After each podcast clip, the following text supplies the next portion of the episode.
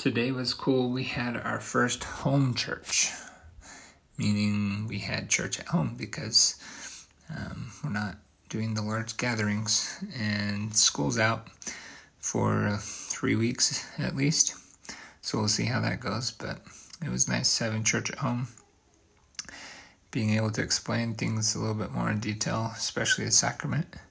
And it was cool that we got to have the sacrament at home and so really enjoyed that and being able to perform that for my family was neat for me but it was also good to uh, it was a little bit better explanation of what the sacrament is and the blessings and promises of it. And so i thought that was neat that really can teach better at home.